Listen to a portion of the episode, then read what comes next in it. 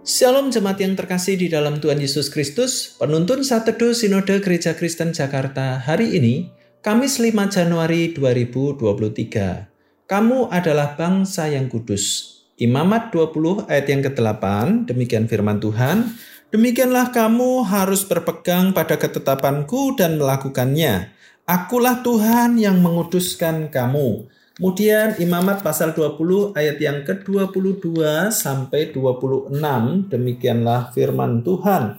Demikianlah kamu harus berpegang pada segala ketetapanku dan segala peraturanku, serta melakukan semuanya itu, supaya jangan kamu dimuntahkan oleh negeri ke mana aku membawa kamu untuk diam di sana Janganlah kamu hidup menurut kebiasaan bangsa yang akan kuhalau dari depanmu, karena semuanya itu telah dilakukan mereka, sehingga aku muak melihat mereka. Tetapi kepadamu aku telah berfirman, kamulah yang akan menduduki tanah mereka, dan akulah yang akan memberikannya kepadamu menjadi milikmu, suatu negeri yang berlimpah-limpah susu dan madunya Akulah Tuhan Allahmu yang memisahkan kamu dari bangsa-bangsa lain.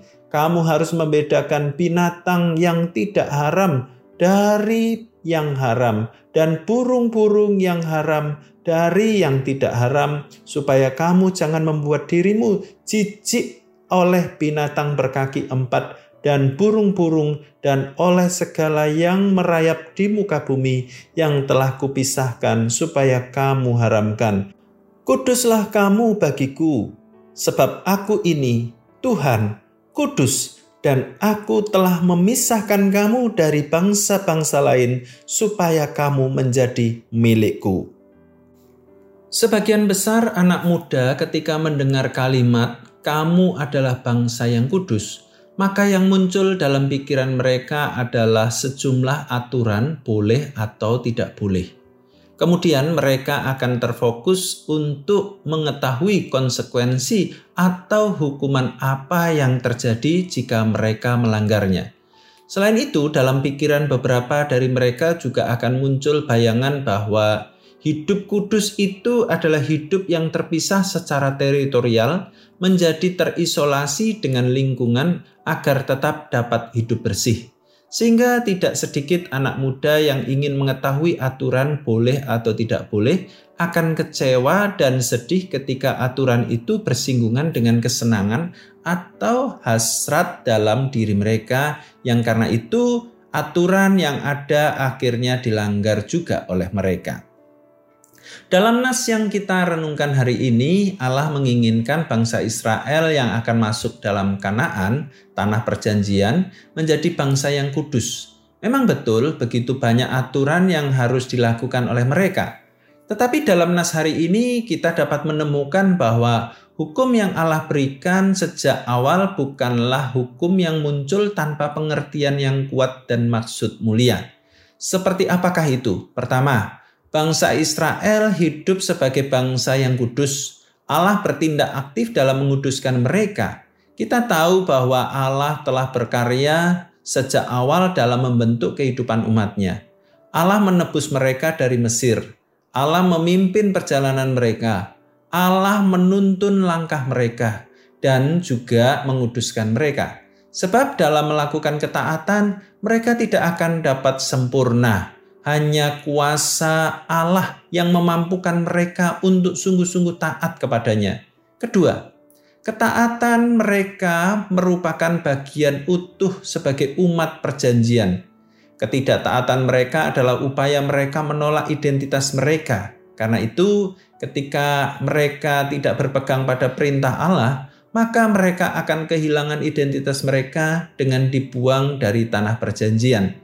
Sedangkan semua upaya mereka jika mereka taat itu akan membawa mereka menikmati berkat dari perjanjian itu. Sehingga sukacita dan berkat dari identitas umat perjanjian dapat dinikmati oleh mereka sendiri. Ketiga, setiap aturan berupa makanan haram atau tindakan lain itu tidak serta-merta hanya sebuah aturan semata, Tetapi ada maksud yang mendalam dari aturan itu yaitu ketika mereka taat kepada apa yang dilarang, itu berarti mereka sedang menolak cara hidup, cara berpikir, dan penyembahan bangsa lain yang tidak mengenal Allah. Karena itu, maksud Allah memerintah mereka memisahkan diri bukan dengan tidak bersinggung sama sekali dengan bangsa lain, tetapi memisahkan diri dari cara hidup, cara pikir, dan pusat penyembahan mereka.